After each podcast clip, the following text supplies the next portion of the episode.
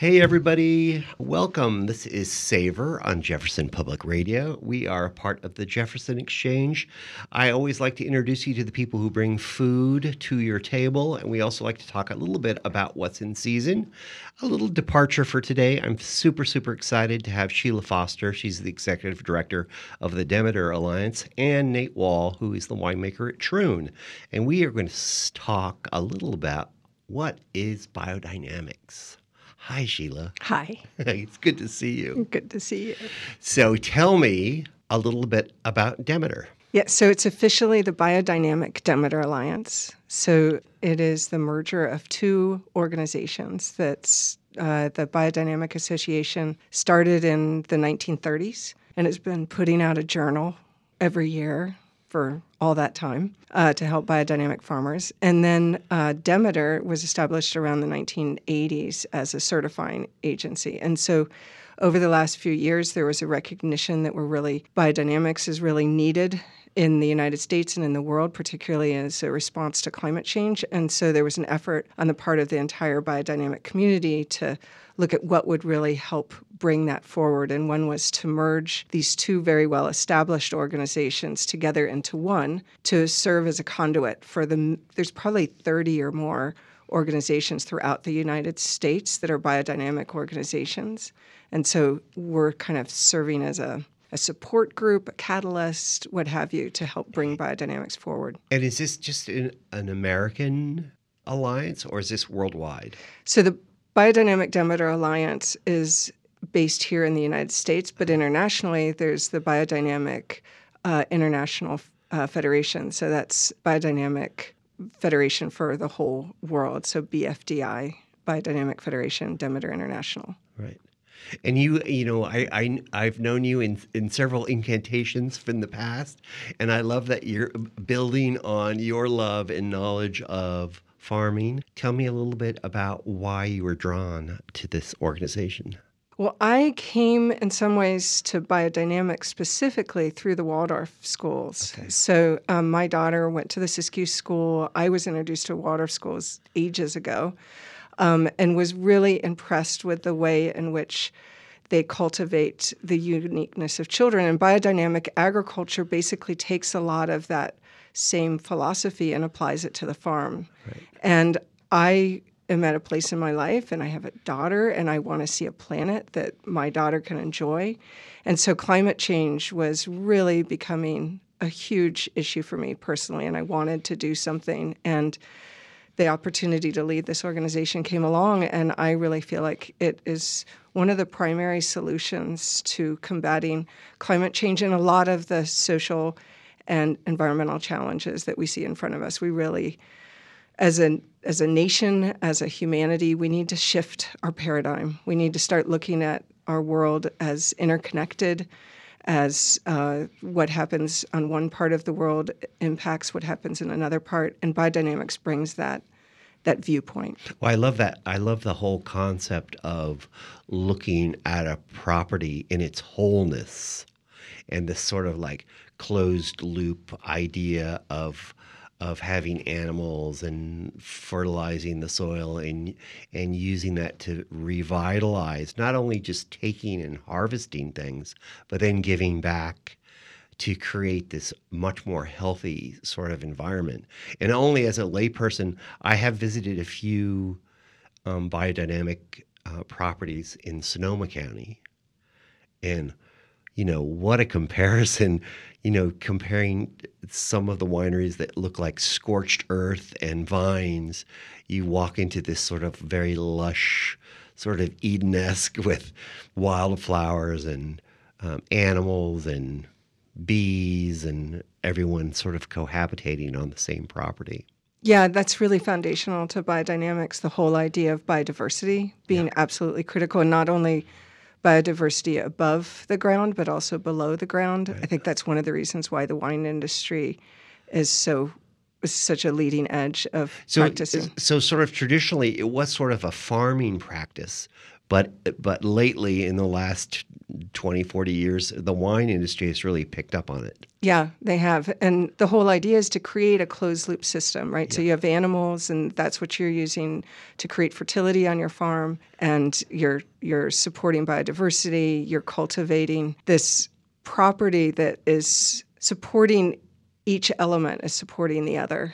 And it's this awareness of that interconnectedness that's really foundational. Yeah, I, lo- I love the fact that it's the awareness that it's not just one crop you're dealing with, it's this whole sort of micro world that we need to be a little bit more connected to. Yeah. I love that. And I think the wine industry, I- I think the wine industry, one of the reasons, and Nate can talk about this much more, but they have been leading adopters is because that nuance, that importance of what happens in the ground, that all the aspects of vitality, which, you know, quality is a really uh, high trademark of of biodynamics. That's one of the things that biodynamic farmers are always cultivating is how do you create the highest quality? How do you create something that's really nutritious? And that's left a lot of our agricultural world, but you know, for the wine industry, it's critical. Well, also love. I was looking a little bit on the Troon website and uh, about this idea of of championing the flavor and taste of a certain place, which I I I truly love that. Um, it's sort of like regional accents. You know, hundred years ago, that we had all these regional accents, and they brought their own kind of charm and things. And and there were like East Coast apples and West Coast apples, and there's all this. And it, it seems like this country in particular has done such a I don't know, not a great job on you know championing the the beauty of all these different regions. Yeah, that's where I think there's a lot of synergy between the slow food movement and Yes. biodynamics and that ability to really highlight what makes a, a region, a geography unique. In fact, the uh, slow food has just put out a, a wine guide and it features a number of biodynamic wines and stuff. So, yeah, I think my hope is that biodynamics and the Biodynamic Demeter Alliance is going to be working with groups across the United States, and we are working with groups all around the world. To th- there's a lot of alignment with how Indigenous peoples have been treating the earth for thousands of years. I, I wanted to say that it so reminds me of any indigenous peoples. You know, I don't know if religion is, but their way of being was we are a part of this much larger circle and we're all reliant upon all those different parts. That's something I really love about this philosophy. Uh, just a reminder to everybody this is Savor. We're a part of the Jefferson Exchange. My name's Will Smith. We have Nate Wall from Troon and Sheila Foster, who's the executive director at the Demeter Alliance. So I now, after speaking a little bit about the background, oh, and I did want if if, if a farmer or a winemaker is interested in this application, how do they how do they find you and information? Yeah, so if if somebody is interested in becoming Demeter certified, often what we find is people who are interested need a lead time of several years, but some people are ready. You have to meet the organic standards to start with. But our website is biodynamicdemeteralliance.org. Great. So just go there and it'll lead you through the website to the right places. And one of the first steps is probably to reach out to the it says are you interested in being certified and just follow that track and you'll be in touch with the Demeter staff and they'll be able to get you the standards and those are available on our website as well so you can take a look at those but Super. Great. Thank you. Um, Nate Wall, winemaker at Troon. How are you? Good. How are you? Very good. So tell me, uh, you've been at the forefront of, of this transition at Troon over to biodynamicism. Is that a word? Tell me your thoughts on what you're doing there. Yeah, so as Sheila mentioned, it's definitely a process, and I would actually the the phrase that you use is biodynamic practice, and okay. so in many ways, it's a it's a continuing um, learning process that really has no end. It's a practice like a yoga practice, sure. you know, where you continue to evolve your understanding. That is what we started at uh, Troon Vineyard a little over five years now, and it's just been you know an ongoing process of us learning more about our site, uh, learning more about you know know what we can do to better integrate with that site to heal from past practices, um, from conventional and, and, and, even so-called you know sustainable um, farming still has a lot of aspects to it that can degrade the landscape. Sure. Um, and so kind of overcoming that and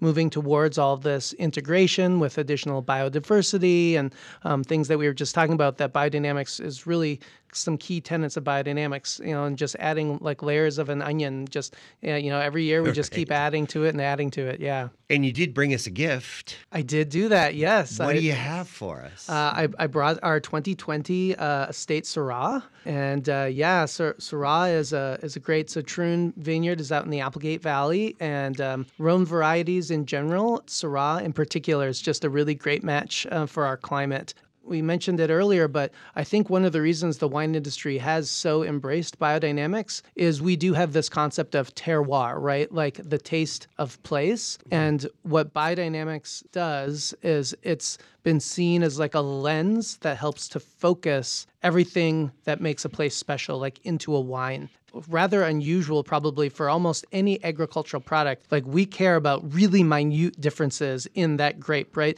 People might not care as much about a tomato, although I guess a really good tomato and a pretty conventional one that was maybe not the best example. But like you know, other crops like we just don't go into the minutia, right? Like you do with wine grapes. Sure. And so like these subtle differences make a massive impact um, after fermentation. All the sugar's removed, you know, there's no place to hide. So you really taste all those differences. And that's where biodynamics really shine, is showing you just how different one wine can be from another, um, you know, largely based on farming practices. Are those practices, are they a giant hill you're trying to climb? Or are you sort of in a groove now after a few years that you, you it, it's, you know, part of everyday life there. Yeah, well, I think that is why it's a practice. And um, we had a biodynamic consultant, which helped us get started. His entire concept was don't bite off more than you can chew, like start adding these layers. And when those layers just become second nature, then you add more. And then when that becomes second nature, then you add more. So, so great. when we look back at what we've done over five years, it's, it's actually astounding and almost overwhelming, but it was just lots of small steps that just we just continued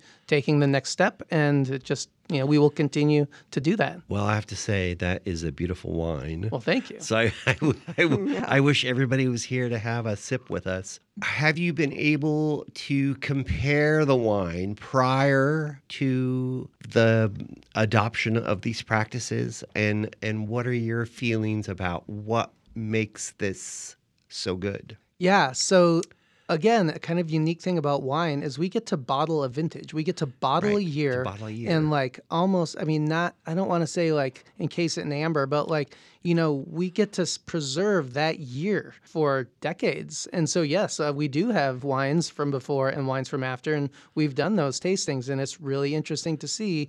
And we talked about it a little bit before before we went on air, but the that concept of vitality, yeah. that is what just immediately jumps out with biodynamic wine. And even wine from the same place that after the biodynamic conversion, just that life force that's just hums through these biodynamic wines. You know, these these wines are alive. Like, you know, we don't uh, we don't use any um, commercial yeast. We right. don't add anything to our wines. It's literally everything that's coming from the vineyard is all that we're working with in the winery. So we don't filter, we don't fine. So these wines are still alive, and and so and you just taste that, you feel it as you try these wines, and um, that that is a difference that we've noticed even with the wine, same grapes, same spot, just a couple years later, big difference. It's, it's so that's like so exciting to me. It is, and it's really fun, which is why, you know to go work. out and and and be able to you know be at a place that's so beautiful. Sure. And then taste a wine that feels so alive. I mean, imagine if we could do this everywhere. If this is No. what agriculture was. Exactly. Thank you, the both, Sh- Sheila Foster from the Demeter Alliance and Nate Wall from Troon. Thank you so much for bringing some wine. I hope you guys got some interesting info, and please uh, seek out both their websites, the Troon website and the uh, Demeter Alliance website. I thank everybody. Eat well. This is Will Smith. This is Savor on the Jefferson Exchange.